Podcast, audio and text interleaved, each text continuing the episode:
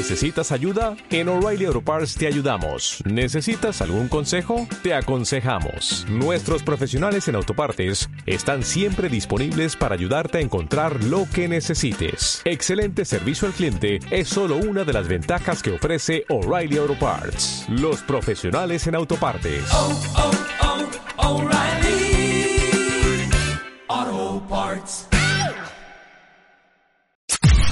Podcast Millennium.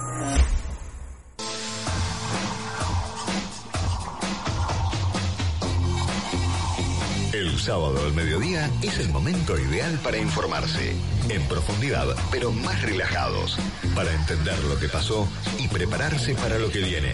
En una realidad cada vez más compleja, información, análisis y opinión honesta. Dato sobre dato, con Daniel Santoro y José Luis Brea.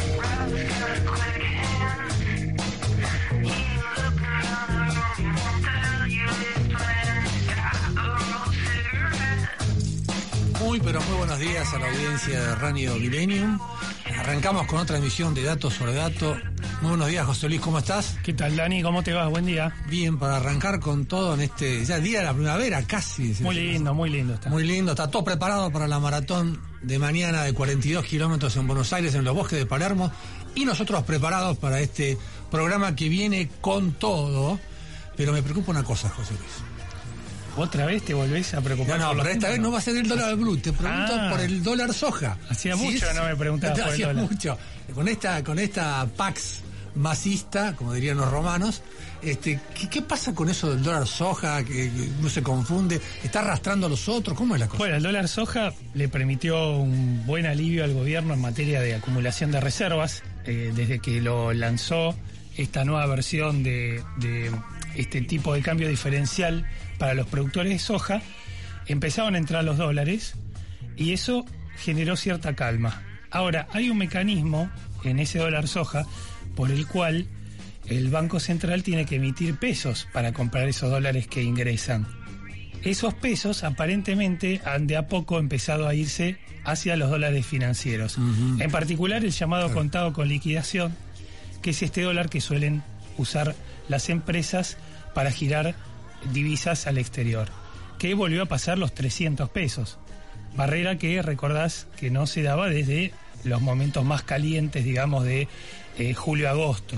La Claro. salida de Guzmán más eh, Batakis, los primeros pasos de masa en el Ministerio de Economía, desde ese momento de, de efervescencia que no se vean estos niveles. Así que un tema para mirar con expectativa. El blue por ahora está ahí estabilizado. Vamos a ver si sí o no.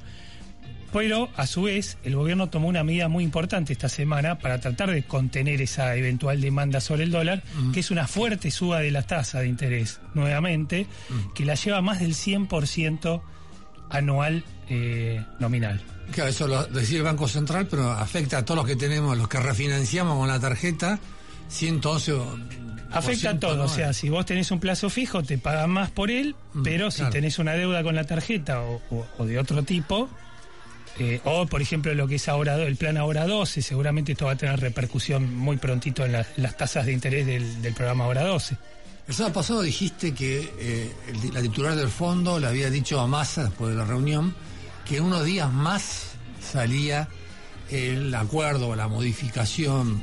¿Qué pasó? Pasaron varios días. Bueno, por ahora pasaron varios días. eh, el vocero del fondo en la conferencia de prensa que suele dar cada 15 días ratificó que faltaban unos días para cerrar todo.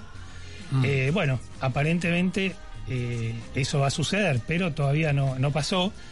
Y un día después de que Massa volviera a Estados Unidos y un día antes de conocerse la inflación aquí en, en Buenos Aires, la, la, la directora del fondo volvió a hablar en una entrevista y dijo que el principal problema de la Argentina, de muchos otros que, que no detalló, pero los nombró así en forma global, es la inflación. Así que, tema para seguir de cerca todos estos tres. Bueno, yo tuve la posibilidad de seguir de cerca a eh, una presentación del último libro de Juan José Sebrelli, ensayista, profesor, hoy el día del profesor, muy buenos días, para, felicitaciones para todos los profesores que nos están escuchando.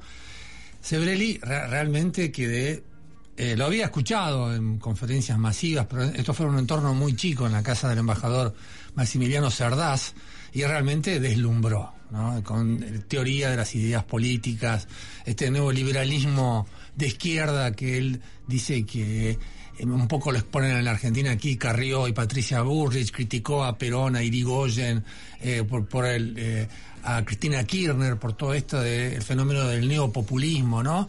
Habló de cine, realmente un erudito que te, no se quedaría tres horas escuchándolo, y después dijo que está de acuerdo a favor de la eutanasia. Ah, mira. Y contó una anécdota, contó que ah, él tiene 92 años, ¿no? Tiene 92, y pues sí, está lúcido completamente. Y se contó que había arreglado con un médico de su intimidad para eh, que morir por eutanasia, escuchando música y tomando champán. Pero se le murió el médico antes que él. No, no, tiene una, Va a tener una- que conseguir otro. tiene una, una chispa realmente. Otro cómplice. Sebrelli, te recomiendo el libro entre Buenos Aires y Madrid, Diálogos, este, un diálogo entre él y, y Matarolo, sobre todo estas discusiones de ideas, arte, que está realmente este, muy, pero muy eh, bueno. ¿Y qué está pasando con el otro gran tema que eh, junto con la economía corre en paralelo, que es, bueno, todas las derivaciones de la investigación por el atentado a la vicepresidenta Cristina Kirchner, que esta semana sumó varios capítulos y nuevos detenidos. Eh, la jueza Capuchetti procesó por intento de homicidio agravado en carácter de coautor a los dos, al brasileño eh, Montiel, Sabac Montiel, Montiel, sí. y a Brenda Uliarte, como coautores a los dos, por, por todo lo que estuvimos contando también el sábado pasado, en cuanto a los mensajes, el rol que tuvo la novia en el intento de eh, asesinato. Y después ayer indagaron a Carrizo, que era el jefe de, los, de la banda, de la llamada banda de los copitos, y la juezada tiene que decidir la situación procesal.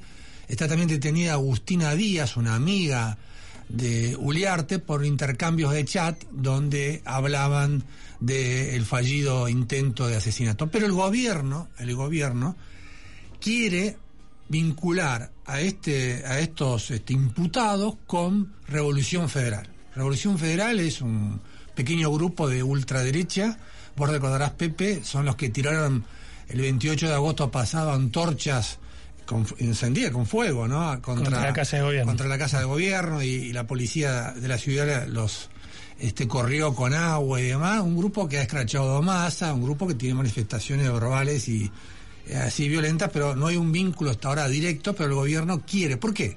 ¿Por qué quiere esto? Porque Cristina necesita para su estrategia política que haya algo de envergadura política atrás de estos jóvenes que obviamente intentaron asesinar a la presidenta, pero que los dos tienen antecedentes de, una- eh, de vida gravísimos, problemas de salud mental, Digo, todavía no encontraron ni financiamiento, ni... Puede ser obviamente Bueno, circuló una versión que le ¿Qué versión? involucra, a, lo involucra a Nicolás Caputo, eh, que aparecer- aparecía haciendo una transferencia a una No, pero eso es el grupo Revolución, Revolución Fe- Federal. Ah, porque Claro, hay- al cual lo quieren pegar. Claro, lo quieren pegar de modos, de todas formas. Acá hay un núcleo eh, alrededor del viceministro de Justicia y ex eh, titular de la Agencia de- de Federal de Inteligencia, Juan Martín Mena, no olviden ese nombre, que está produciendo prueba con todo ese grupo de ex espías, abogados, este, para y después tratar de judicializarla, ¿no? La filtran a los medios, pues la llevan, videos, testigos, sí. Lo que los norteamericanos llaman armar el caso, ¿no? Está Sí. armando el caso. Claro, obvia- obviamente eh, todos los abogados arman el caso. El tema es si vos lo haces este, con recursos lícitos y públicos o se lo haces o lo haces por izquierda, ¿no? Eso sería este, la duda en este caso. Pero bueno, en el programa de hoy vamos a seguir profundizando este tema del intento de, eh, eh, de asesinato a la vicepresidenta Cristina Kirchner. Vamos a seguir hablando de economía. Entonces no se vaya, que ahora vamos una tanda y continuamos con datos sobre datos. Este espacio es auspiciado por ¿Estás por alquilar? Si las firmas del contrato te las certifica un escribano, te quedás tranquilo. Consulta con un profesional. Colegio de Escribanos de la Ciudad de Buenos Aires, siempre cuidando lo tuyo. En Vicente López la seguridad siempre fue una prioridad. 2.000 cámaras, más de 100 puntos seguros y patrullas para seguir recorriendo las calles las 24 horas. Porque cuando de seguridad se trata, no tenemos excusas. Trabajamos para mejorar ayer, hoy y siempre. Vivamos Vicente López. El domingo cuando terminan los partidos, viene lo mejor. Empieza Fútbol 1, conducido por Matías Martín y Martín Souto, con todo lo que te gusta que pasa dentro y fuera de la cancha. No te pierdas el mejor resumen del fútbol de primera, todos, los domingos, 23.30 por ESPN y Star Plus. En Telecom potenciamos tu mundo con nuevas tecnologías para que te conectes con lo que te apasiona. Estamos en constante evolución para que puedas seguir avanzando. Telecom Synergium Biotech es una compañía farmacéutica argentina especializada en la investigación, desarrollo, producción y comercialización de vacunas y medicamentos biotecnológicos de alta complejidad. Grupo Petersen, desde 1920, construyendo el país. ¿Estás por viajar? No importa a dónde vayas. Disfruta desde que llegas al aeropuerto. Aeropuertos Argentina 2000 te espera con distintas opciones para darte un gustito. Wi-Fi libre y gratuito, opciones de estacionamiento y mucho más. Aeropuertos Argentina 2000. ¿Sabías que cada donación de sangre puede salvar cuatro vidas? En los hospitales de la ciudad y en las campañas de donación se brindan turnos para donar de forma sencilla, rápida y segura. Conoce más en buenosaires.gov.ar barra donasangre. Buenos Aires Ciudad. Uniendo voces. Diputados Argentina. Para más información, ingresa en www.diputados.gov.ar. ¿Querés vender tu casa? Acordate, nadie en Argentina vende más propiedades que las oficinas adheridas a la red RIMAX. www.rimax.com.ar Mazalín Particulares. 115 años de liderazgo, distinguidos por la trayectoria, guiados por la innovación. Pasa un fin de semana inolvidable. Animate a sentir la naturaleza. Animate a probar nuestros sabores. Animate a ver las estrellas. Redescubrí Chaco. Visita Chaco. Más información en chaco.gov.ar. Chaco, gobierno de todos. Resistencia vive la cultura. Vuelve el tangazo.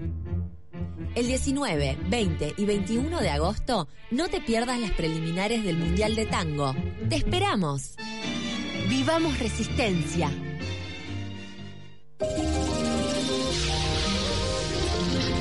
La fuerza y la energía te acompañan en Jujuy.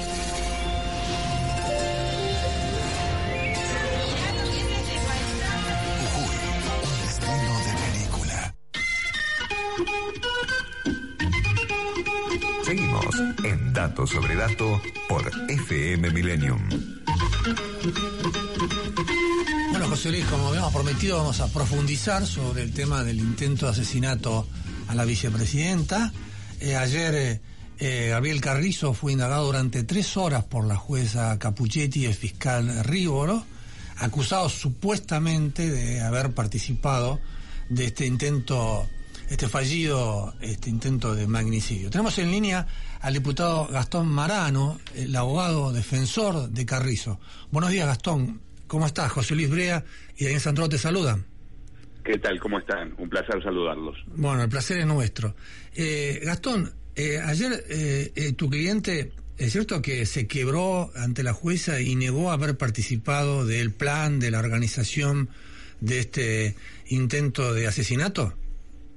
Absolutamente, así fue. Ya muy entrada la, la indagatoria cuando estaba básicamente cerrando eh, el relato, no, no aguantó más, quebró el llanto, explicó obviamente que no tenía absolutamente nada que ver con esto, circunstanció las pruebas que, que se sostenían en, en, su, en su contra y, y simplemente como muchas veces eh, pasa frente a alguien que no tiene ninguna experiencia ni en trámites judiciales ni carcelarias, porque este es básicamente un, un muchacho que está viviendo una primera irrupción violenta del sistema de justicia en su vida, se quebró, clavó por su inocencia y por su libertad. Eh, estuvo muy sensiblemente afectado durante toda la declaración, pero fue hacia el final cuando, cuando no pudo contener el llanto.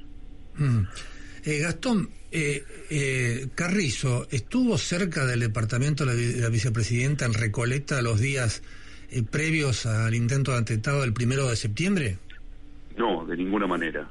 Lo negó rotundamente, explicó que conocía el trascendido periodístico, incluso la foto de una persona con la cara cubierta, que dicen sería él, si, si ustedes lo observan fisonómicamente, no se parece, de ninguna manera se parece, y además de negarlo, esta defensa ofreció eh, pruebas. Nosotros tenemos que entender algo, cuando existe una acusación contra alguien, es la tarea de la acusación demostrar Del fiscal. eh, Mm. básicamente lo que está diciendo. Es el fiscal quien debiera demostrar que era eh, Carrizo quien estaba ahí. Sin embargo, en este caso, la defensa quiso ir más allá y nosotros no solamente que acompañamos la negativa de Carrizo respecto a su presencia ahí, sino que cuando él explicó en dónde estuvo realmente, en ese horario, durante ese día, que fue el 28, el 28 de agosto, ofrecimos una serie de pruebas que sin ningún tipo de dudas van a eh, manifestar que Carrizo se encontraba lejos, de hecho, trabajando en el partido eh, de Tigre. Con eso vamos a dejar de lado esta discusión que se viene sosteniendo desde una foto pixelada de alguien con la cara cubierta, eh, que básicamente no es Carrizo. Él también fue más allá y dijo, yo no solamente no estuve en el 28, no estuve nunca en las cercanías de esa casa que yo sepa, no sé ni siquiera dónde queda y el único recuerdo que tengo de haber ido cerca de Recoleta fue hace aproximadamente un mes a comprar una campera blanca a Palermo. Con lo cual fue muy amplio en su negativa y no dejó ninguna duda de que no pudo haber tenido nada que ver con realizar tareas de inteligencia, con reconocimiento o cosas por el estilo. Ah, Gastón, eh, el fiscal Rívolo eh, us- usó como argumento para negarle la escarcelación eh, un chat con una tal Andrea, donde tu cliente escribió que él habría comprado una pistola 22, no una Versa, una 22, y que el, el atentado, algo así como que el atentado no terminó como debía de terminar. ¿Es- ¿Existe ese chat? ¿Qué- qué- ¿Cuál es el contexto de ese chat? Sí, eh, absolutamente. Yo te voy a ser muy franco. En principio no quiero entrar en una discusión de la prueba por, por dos razones. Digamos, la primera es de orden procesal y es que rige el secreto de sumario sobre la causa. Es cierto que, eh, obviamente, algunos elementos de la misma llegan al periodismo y el periodismo tiene una obligación eh, de informar. Con lo cual, eh, es- entiendo que eso existe en el conocimiento público, pero yo también tengo que guardar algún nivel de recato respecto a cuánto revelo de lo que hay en el expediente. Y la segunda razón tiene que ver con que yo he solicitado desde un punto de vista técnico que se me deje mejor en claro a través de un, un planteo de nulidad la manera en la que fue recolectada esa prueba. Sin embargo, más allá de mi planteo de nulidad, que todavía, digamos, resta eh, resolverse en esta instancia, las instancias superiores, te voy a decir, eh, circunscribiéndome a lo que vos me, me mencionas, que él explicó esa conversación y ofreció prueba para que la destinataria de esa conversación circunstancie lo que estaba pasando, que cuente básicamente de qué modo estaban hablando, si estaban hablando en serio, si estaban hablando en broma, y que no se corte y se pegue un pedazo de una interacción mucho más larga, que lamentablemente es lo que ha trascendido en el rechazo a la escarcelación. De modo que la semana que viene esa, esa persona seguramente va a participar de alguna medida de prueba que nos permita conocer mejor ese contexto que Carrizo ha explicado y que el, por el rescato al secreto sumario que existe Entiendo, entiendo, entiendo, esperar Gastón, para entiendo. relatar. Pero sí podés explicar, porque el gobierno está diciendo que detrás de Sabán y de Uliarte eh, debe haber una organización política, un autor intelectual. Carrizo, tu cliente, ¿tiene militancia política? ¿Pertenece a alguna organización? ¿Qué sabes al respecto? Bueno, sé lo que él nos dijo en la indagatoria y fue muy claro, se lo he preguntado yo. Le pregunté en primer lugar si él compartía alguna afiliación política, si pertenecía a un partido, a un grupo, a una asociación con eh, Sabac Montiel y con Uliarte. Lo negó completamente. Luego le pregunté, para ser más profundo, si él pertenecía a cualquier agrupación política, de militancia, de base de lo que fuera, aún sin los otros imputados. Y lo negó absolutamente. A ver, me parece que aquí hay varias cosas que distinguir. Eh, creo que todos pensamos al comienzo de esta situación, cuando vimos eh, ese video tan infame en donde Sabac Montiel aparentemente, ¿no? Porque está ejerciendo una defensa y yo tengo que ser respetuoso de, de lo que plantea eventualmente su abogado, pero intenta terminar con la vida de la vicepresidente, todos pensamos que obviamente tiene que haber una fuerte organización criminal atrás, porque debiera ser dificilísimo acceder a una figura de ese calibre para poner en riesgo su vida. A medida que avanza esta causa, eh, y me hago muy cargo de mis opiniones, eh, me voy dando cuenta cada vez más de que no hace falta una organización de ningún tipo para llevar adelante eso. Me doy cuenta cada vez más que han existido una cantidad de fallos en cuestiones básicas como la protección de la vicepresidenta de la Nación, que hacen incluso un grupo de dos personas, tal vez no enteramente en sus cabales o tal vez con un designio eh, absolutamente reprochable, como es cometer un, crimen de estas características hayan podido hacer eso. Eh, me parece que es una fantasmagoría a esta altura pensar que hay una enorme organización detrás y sin duda es una ridiculez pensar que esa organización está encabezada por el llamado líder de la banda de los copitos, cuyo liderazgo se limitaba a ser el dueño de la máquina que hacía algodón de azúcar. Eh, Ahora, pero... Eh, eh, doctor Marano, estamos hablando con el abogado de Nicolás Carrizo, eh, Gastón Marano, para los que están escuchando del otro lado. Él, él mismo se presentó como el jefe de ese grupo de los copos de azúcar. Eh, si él era el jefe, ¿él no debería saber qué estaban haciendo sus subordinados?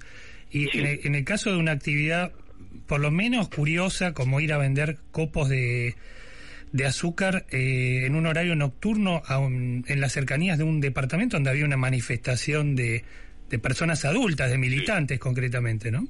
Lógico. Eh, es muy buena la, la, pregunta porque me permite eh, transmitir algo que aclaró él, que tiene que ver con cuál era el funcionamiento de este grupo. desde ya que cuando él se identifica como el responsable, el jefe o con la terminología que guste lo hace respecto, obviamente, a la actividad comercial, que consistía lo siguiente, y él lo explicó en detalle.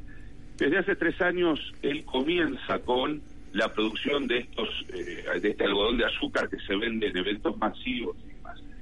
Y obviamente salía a vender solo. Luego algunos amigos, conocidos y personas que se encontraban sin trabajo eh, comenzaron a incorporarse a esto.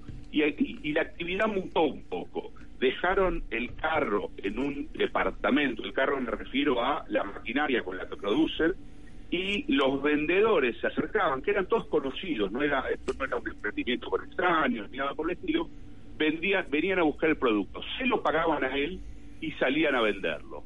Tras salía a vender también. Él no tenía ningún control, y lo explica, respecto al lugar a donde iban. No los seguía con un GPS, ni mm. siquiera les decía dónde ir. Él no era el jefe en ese sentido. Cada uno iba donde quería. Es cierto que él muchas veces le sugería, mira, eh, ya fue Juan al Parque de la Costa, vos andate para otro lado, o, fíjate que hay partidos y podés ir para allá. O sea, podía tener algún nivel de eh, conversación entre todos, incluso respecto a cuáles eran los mejores lugares, pero no pensemos esto como eh, una, una pyme acabada en donde había una logística profunda. Él explica que ni siquiera era eh, el mismo horario en el cual se presentaban todos los vendedores, lo cual le trajo peleas con, con Sabac Montiel, que era particularmente impuntual, porque lo hacía quedarse hasta tarde y no le permitía salir a él. Por eso después se puso a rígido y dijo, miren, yo les vendo de 9 a 12 y demás. La operatoria era, él le vendía los productos a estos chicos y chicas eh, que, que en definitiva revendían los mismos en distintos lugares y luego él salía a vender. Eso es todo lo que hay detrás de esto. Eh, la expresión de él como prácticamente un empresario gastronómico y, digamos alguien que manejaba una logística compleja, eh, si bien surge de, presentarse a sí mismo como líder o como jefe o eh, es, es cuando menos una, una exageración absoluta, porque al rascar la superficie uno se da cuenta que esto es una organización muy rudimentaria. Y él ciertamente explicó que no tenía idea que Sabac Montiel y que eh, su novia, su pareja, habían ido a las cercanías de la casa de la vicepresidenta. Más aún, explicó también que a él le mintieron y al resto de los vendedores les mintió Brenda, la novia de Sabac Montiel, cuando les dijo que no lo veía a él desde hacía dos días previo al atentado y todos le creyeron. De modo que eh, nadie supo ni siquiera que él había estado ahí hasta un tiempo después de ocurridos los hechos y hasta la posterioridad de la nota que dieron en televisión, esa primera nota donde Mm. aparecen los seis vendedores. que Sí, deben- me acuerdo. Gastón, una, una última pregunta, por favor. Sí. Eh, ¿Cómo sería el nivel socioeconómico de Carrizo? Eh, ¿Tiene otro trabajo? ¿Tiene estudios? ¿Tiene familia? ¿Cómo lo describirías vos? Bueno, es un nivel socioeconómico bajo. Todos han podido ver su domicilio porque estuvo cubierto y, y saben que viven en una zona humilde eh, de Morón. Él explicó que, sus ingresos eran más bien bajos, que dependen de cuestiones tales como cuánto se venda, que depende a su vez del clima, porque no venden en cualquier en cualquier situación. Tiene estudios incompletos. Eh, no quiero dar datos profundos de, de su familia, pero tiene hijos, tiene un hermano que padece una discapacidad, eh, tiene una mamá que se dedica al cuidado de personas mayores. Digamos, estamos hablando de un contexto eh, socioeconómico bajo, indudablemente.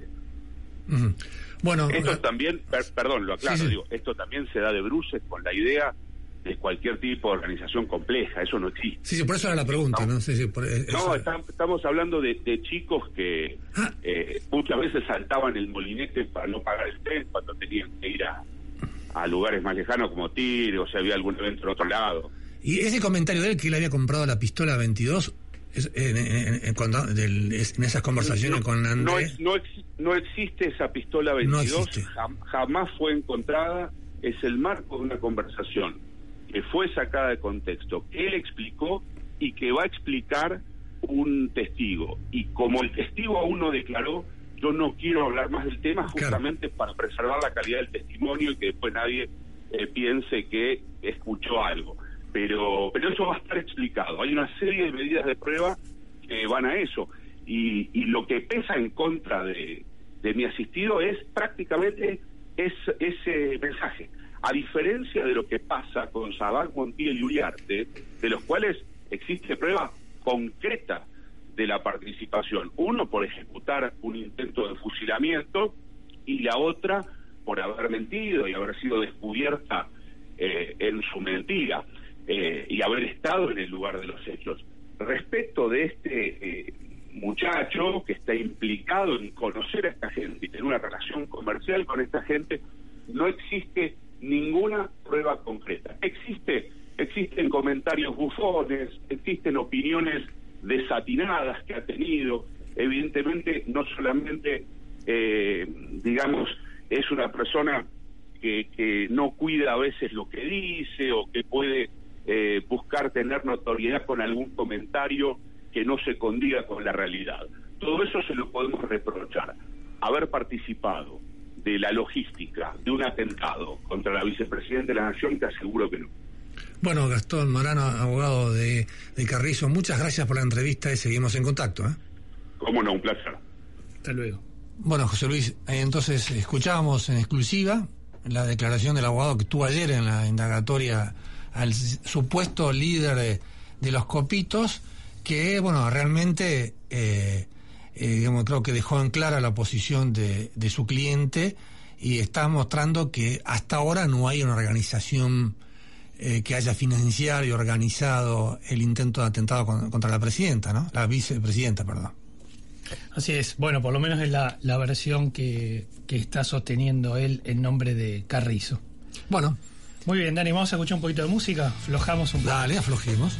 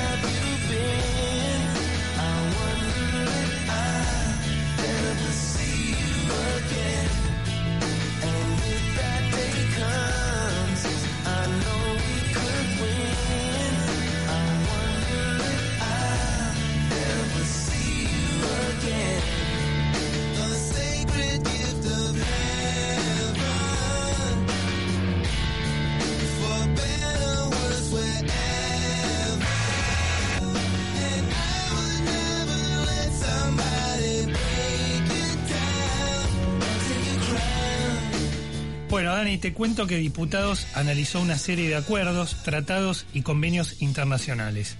La Comisión de Relaciones Exteriores y Culto, que preside el diputado del Frente de Todos, Eduardo Valdés, dictaminó una serie de iniciativas de su competencia. Entre ellas se analizó la iniciativa que cuenta con media sanción del Senado, por la cual se aprueba el convenio sobre cobro internacional de alimentos para los niños y otros miembros de la familia, realizado el 23 de noviembre de 2007 en la ciudad de La Haya, Reino de los Países Bajos. Escuchamos a la diputada del PRO, Soer El Zucaría. Vamos a tratar el proyecto 95S-2018, que es eh, el convenio sobre el cobro internacional de alimentos para los niños y otros miembros de la familia. Un proyecto muy lindo. Tiene la palabra Soer El Zucaria. Eh, básicamente el convenio lo que trata es el derecho por el cobro legítimo y absoluto de, de cualquier litigio donde tenga eh, como prioridad la relación alimentaria, la obligación alimentaria entre mm, familias que han eh, que estén en litigio con este eje, predominante o que los cónyuges viven, vivan en distintos estados. El convenio lo que trata es de proteger el cobro de los derechos alimentarios de los niños y todo derecho parental relativo al derecho de familia. Todos los sábados a las 12, Datos sobre Dato. Tiempo de publicidad en Millennium. Bavarian. Único taller oficial integral Honda en Capital Federal. Se realizan trabajos de mantenimiento preventivo, servicio oficial, repuestos y accesorios originales, taller de chapa y pintura. Trabajamos con todos los asegurados. Aceptamos tarjetas de crédito. Ubicados en la calle General Hornos 930-940, Barracas, a minutos del microcentro y Puerto Madero. Solicita un turno al 4301-1810. Sabes cómo lo cuidas. Sabes cómo lo van a tratar. Bavarian. Único taller oficial integral Honda en Capital Federal.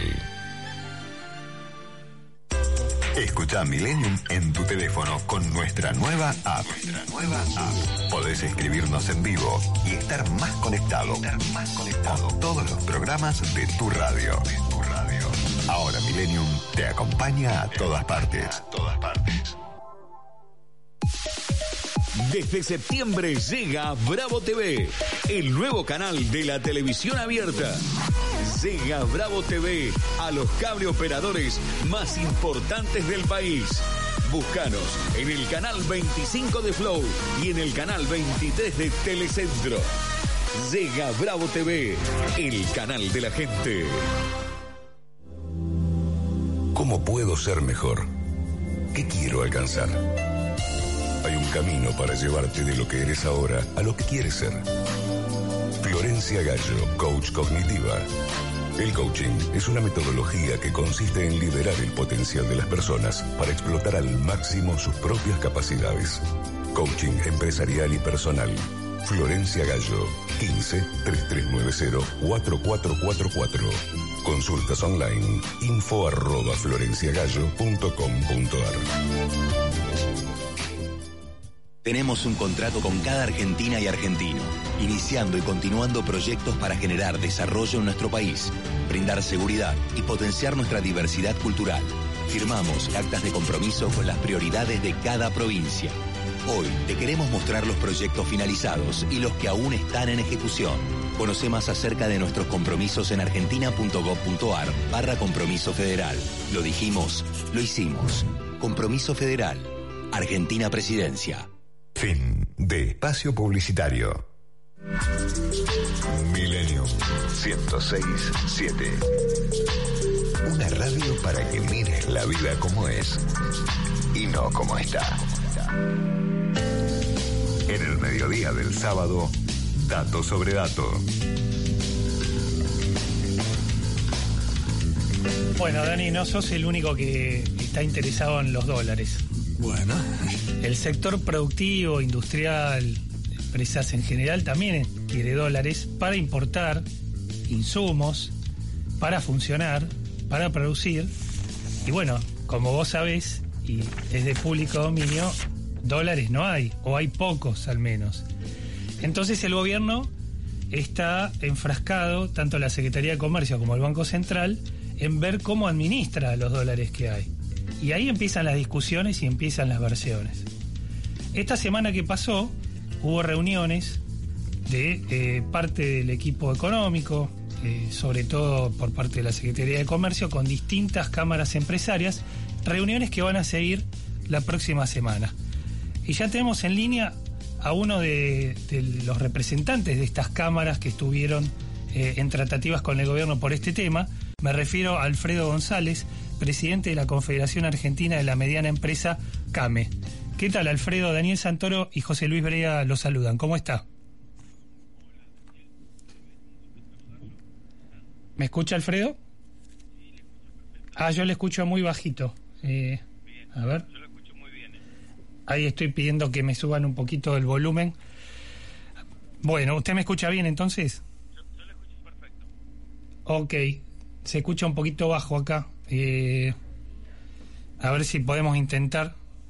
Ahora lo, ahora lo volvemos a llamar Alfredo a ver si podemos mejorar un poquito el, el audio porque lo estamos escuchando pero muy muy bajito. Ya lo llamamos.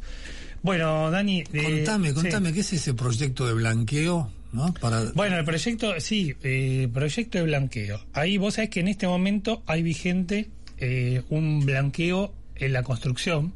Es una extensión del blanqueo que se había hecho el año pasado, en 2021. Blanqueo de dólares que puede tener eh, abajo del Claro, dólares eh, no declarados, no declarados para eh, aplicar a la construcción y ahora una ampliación. Después, en todo caso, lo, lo ampliamos que ya estamos de nuevo conectados. A ver, Alfredo, si lo escuchamos mejor. Bueno, Ah, ahora bien, sí. eh, lo sigo escuchando bien. Perfecto, ahora sí lo escuchamos. Alfredo González, presidente de CAME. Bueno, Alfredo, cuéntenos un poquito las reuniones que están teniendo ustedes junto a otras entidades como la UIA, la COPAL, la CEJERA, con el gobierno por el tema administración de dólares. ¿Qué es lo que están pidiendo ustedes? Bueno, una atención al sector productivo pymes de Decame, estamos con ese tema, ¿no? Porque, bueno, las restricciones que se hizo, por supuesto, fueron luego de, de, de, las grandes importaciones que se hizo en el 2020, el principio del 2021, en el cual la gran mayoría de las pymes no fueron las que importaron porque una lógica razón. Recién en el 2021 comenzaron a, a- poder trabajar.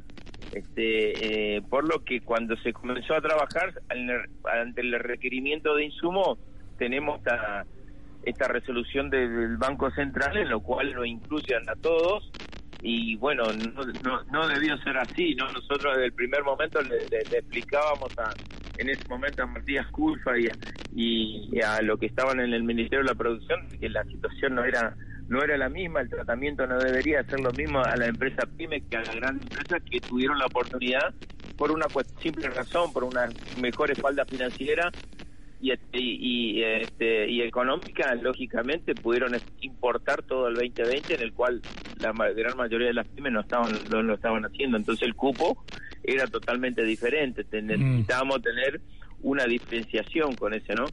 Bueno, esa, ese, esa problemática que en ese momento lo planteábamos, hoy estamos con esa complicación, ¿no? En ese momento ya lo veíamos y hoy estamos con esa complicación de importación que, bueno, en un momento a otro seguramente se va, se va a complicar aún más todavía, ¿no? Ahora, el gobierno dice que eh, cuando uno habla con el gobierno, ellos dicen que a ustedes, las empresas, les piden exactamente que les digan qué tipo de insumo necesitan eh, casi mes a mes, ¿no? Para no anticiparse, porque ellos le tienen mucho miedo al, a lo que se llama el sobreestoqueo, es decir, que las empresas traten de importar eh, por anticipado, apostando quizás a una devaluación en el futuro. Eh, eh, ¿Ustedes le están entregando esta información al gobierno? ¿Cómo, es ese ida y vuelta? Esta, esta, eso surgió, bueno, nosotros tuvimos una reunión, nosotros digo como CAME, aquí en el Norte Grande, durante la reunión del- de la última reunión del Norte Grande que hicieron los gobernadores en la provincia del Chaco, eh, estuvo Matías eh, Tombolini, donde tuvimos la oportunidad de trabajar. El secretario de Comercio. Exactamente, somos parte del Norte Grande con las 10 provincias, con las 10 pro- eh, federaciones económicas, trabajamos en conjunto con los gobernadores y tuvimos la, la oportunidad de trabajar también ese día con, con Tom Bolini aquí en la provincia del Chaco, donde bueno, ahí comenzó un poco eh, la, la forma, teníamos un listado bastante importante de empresas en los cuales este, yo creo que con buen criterio el, eh, el secretario nos dice, bueno, organicémonos, veamos realmente las empresas, nosotros le decíamos, te vamos a llevar las empresas que realmente nosotros sabemos que están por tener complicaciones y algunas con complicaciones ya, cosa de no estar llevando otras empresas que eh, por el momento no necesitan, ¿no? Entonces, desde ahí surge esto y bueno, y este viernes, este en el día de ayer, se tuvo una reunión técnica, fueron los técnicos de, de, de CAME, para, para ver cómo van a eh, van a formar este, este, este archivo donde se le va a pasar por a través de CAME se le van a pasar justamente con los datos exactos para que puedan tener una atención digamos eh, específica a estas empresas que están con requerimiento de insumos ¿no? Claro. Ahora, Alfredo, en ese pedido que ustedes hacen de, eh, bueno, diferenciennos, nosotros somos las pymes, no tenemos la misma espada, la espalda financiera que las grandes empresas, hay otra distinción que ustedes hacen al gobierno que es nosotros usamos los dólares para la producción y hay otros sectores que no lo usan para la producción. Y en ese marco empezaron a circular cada vez más rumores de que eh, las distintas cámaras empresarias, no solo eh, ustedes, sino las demás, estarían pidiendo algún tipo de eh, diferenciación para el dólar turista, lo que se empezó a bautizar en los medios como el dólar Qatar. ¿Eso es así? ¿Ustedes le están pidiendo al gobierno eh, que haya un dólar más caro para el turismo, para preservar dólares para el sector productivo? No, mira, eh, el gobierno tiene las herramientas de control, los entes controladores y todas las herramientas como para saber eh, cómo deben aplicarlo y cómo deben ser utilizadas estas divisas. Nosotros lo que pedimos es una atención al sector productivo PYME que, como te comentaba recién, tenemos esa dificultad de hoy. ¿Quién no debe tomar esa decisión es el gobierno. Nosotros no podemos pedir específicamente algo que, que, que el gobierno lo debe hacer, ya sea con el dólar turista o con cualquier otro titular que puedan llegar a tener. Eso lo debe resolver el gobierno, digamos, no somos nosotros, no somos nosotros lo que tenemos el equipo económico como para definir o discernir qué sector se debe atender primero. Nosotros decimos, hay que debe- deben atender al sector productivo empresario eh, eh, productivo pymes porque necesita seguir trabajando, necesita no una, una empresa pyme que deja de trabajar una semana o dos es realmente catastrófico, no solamente para la empresa, sino también para la sociedad donde se desenvuelve esa empresa. Entonces, esa atención pedimos. ¿Quién lo debe hacer y cómo lo debe hacer? Es el Estado, para eso tiene el equipo económico, este, tanto en la Secretaría como en el Ministerio de, Economía, ¿no? Eso lo deben discernir ellos y deben saber qué, qué deben priorizar, ¿no? Estamos hablando con el presidente de la Confederación Argentina de Mediana Empresa. Eh, Alfredo, una pregunta de Daniel Santoro ahora. Eh, ¿Cómo calificarías vos la falta de insumos importados? ¿Grave, muy grave? ¿Y cuáles serían los principales insumos que las eh, que las empresas de la categoría de ustedes no, no tienen ahora y están creando estos problemas? Mira, hay es, es diverso la cantidad de lo- los insumos, ¿no? No eso es solamente un rubro. Este, el tema del auge de la construcción hace hace falta eh, productos químicos para pa- pa- pa- para, pa- para para vidrio. En el en el caso, por ejemplo, aquí del norte con con el tema del algodón hace falta insumos para todas las desmontadoras. eh, eh, para empresas que, que generan eh, que tienen este consumibles para las, las desmontadoras y así te puedo ir nombrando van, a- van, van- vamos teniendo este distintas dificultades que no son graves todavía pero no hace falta que sean graves para que nos, nos presten atención si es eh, todos los negocios se mueven con previsibilidad bueno algo que falta en Argentina eso es cierto por eso nosotros hoy ya estamos diciendo, vamos a tener, en algunos casos estamos teniendo falta, en otros casos vamos a tener, pero no esperemos que tengamos esa falta para dejar de producir. Eh, trabajemos allá desde ahora, de hecho, CAME está trabajando hace un tiempo atrás, ya no hemos sido escuchados de la, de la forma que desearíamos, pero bueno, este, se sigue trabajando, se sigue insistiendo desde el lugar que estamos como entidad gremial, ¿no? Pero eh, es en general, Daniel, es en general, este, no hay un rubro, rubro específico que está más complicado con otro. No hay gravedad, eso es cierto, pero no tenemos que esperar a que nos tengamos una gravedad de caso para poder este, eh, trabajarlo y poder discernir y poder eh, tener esa atención, porque seguramente todo el conglomerado, eh, conglomerado de, de empresas pyme que necesitan esa importación no harán a una o dos empresas grandes que han importado muchísimo. Y no estoy contra la empresa grande, seguramente si lo hicieron es porque eh, estaban dentro del orden que lo podían llegar a hacer. El tema es que el control de eso lo tiene que ser el Estado, no nosotros las entidades gremiales, ¿no? Claro. Muy bien, Alfredo González, presidente de la Confederación Argentina de la Mediana Empresa CAME, muchas gracias este, por este contacto. Que tengan buen día, gracias por el contacto. Igualmente, gracias. Muy buenos días. José Luis, ¿sabías que OSDE tiene la cobertura de salud más amplia del país? Cuenta con más de 125.000 profesionales en cardiología, pediatría, traumatología, oftalmología y todas las especialidades. Ingresa a osde.com.ar.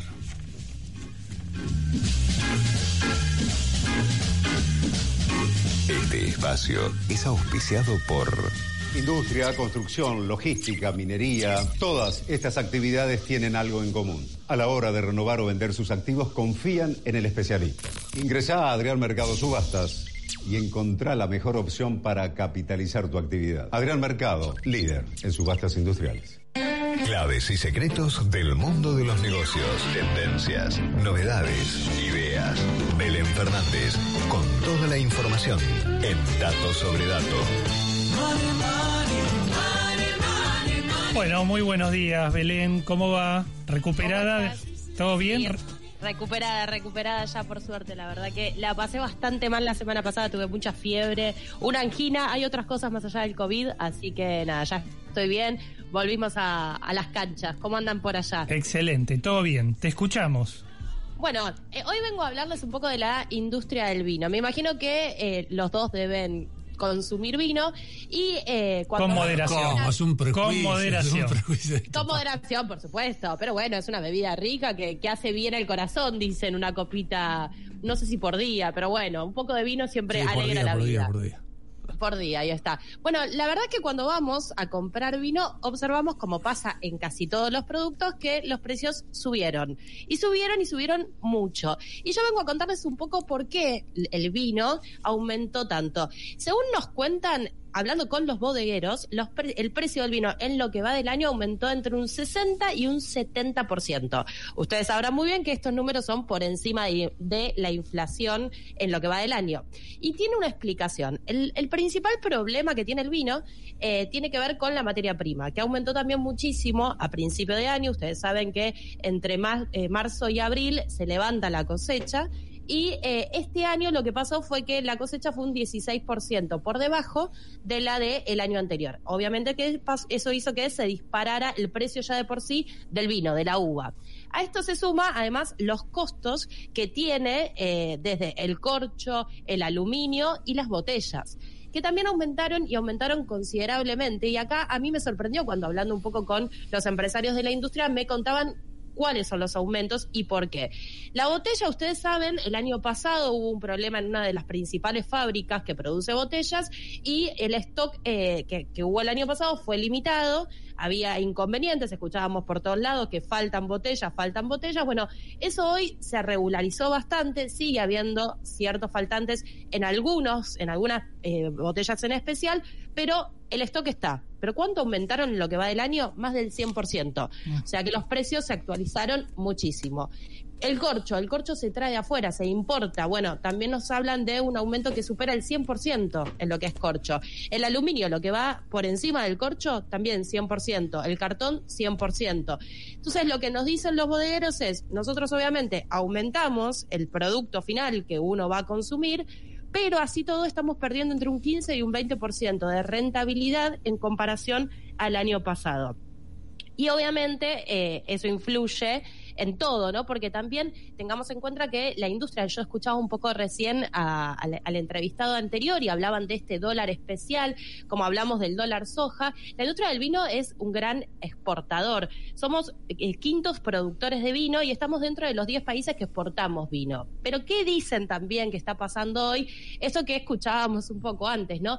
El dólar, que para exportar quedó muy bajo, entonces el sector está reuniéndose con el gobierno hace varios varios meses, ya tuvieron reuniones con Massa y con, diferentes jugadores del gobierno pidiendo un dólar especial. Ellos le llaman el dólar Malbec. Y este dólar debería, pues, según ellos, estar un 40% por encima del dólar que manejan hoy para exportar, que está en torno a 130 pesos, 130, 140 pesos.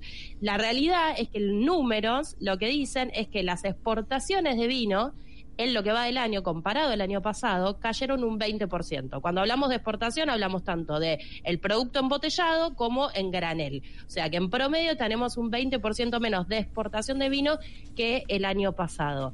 Y para ellos, obviamente, esto es un problema porque buscan dólares. Entonces tenemos que está cayendo el consumo, también local, porque los precios están subiendo. Entonces la gente, obviamente, no está consumiendo como el año pasado y sobre todo como el 2020, en donde en la pandemia se consumió más vino por la imposibilidad de eh, poder, digamos, ir a comer afuera o poder salir, entonces se consumía vino en los hogares y tampoco las empresas están encontrando, digamos, la beta en la exportación porque dicen que no es rentable. Así que la realidad también lo que están pidiendo es un quite en las retenciones. Hoy eh, la industria del vino paga un 4,5% en retenciones para exportar su producto a, eh, los países, digamos, que los consumen la situación es compleja y quienes pagamos un poquito, digamos, el, el, el complejo, el compleja, la compleja realidad que está viviendo hoy la industria, somos nosotros los consumidores que al ir a la góndola vemos aumentos del 70% en el producto final y que dicen que para fin de año va a alcanzar el 100% de aumento. Así que esta es un poquito la, la situación que está pasando con la industria. Para los que consumimos vino, eh, va a estar un poquito más caro darse el placer de tomar una copa rica de vino. Pero, ¿qué, qué lo tiró, che? Ni eso nos queda, ni eso. Igual, dólar Malbec, vamos a guardar ese concepto. El dólar más interesante. A mí me interesa más el dólar Malbec que el dólar soja. que ahora- ahora que es tenemos interesante, dólar es interesante. tenemos El do- dólar Malbec, eh, la verdad que se viene escuchando mucho la Coviar, que bueno, eh, y tanto las bodegas argentinas, que son estas, estas cámaras que agrupan a- al sector, vienen hablando con el gobierno para tener como el dólar soja, bueno, que esté el dólar Malbec para el vino, para poder competir. Pues pensemos que el principal competidor Belén. que tiene la Argentina es Chile. Belén, eh, hagamos una lista de los ti- di- distintos tipos de dólares de la política cambiaria del gobierno. Dólar soja, dólar Malbec, dólar, dólar tecnológico, dólar turista. Dólar leche, dicen los Dólar tamberos quieren el dólar leche. Dólar financiero. Y para nosotros no hay un, el, Un el- dólar periodista un deberíamos dólar tener. periodista tenemos que reclamar también nuestro insumo. Sospecho que va a estar bastante subvaluado. Pero bueno. Bueno, Sospechás bien, Pepe. bueno, Belén, te mandamos un beso, que tengas un lindo fin de semana. Igualmente para ustedes, les mando un beso.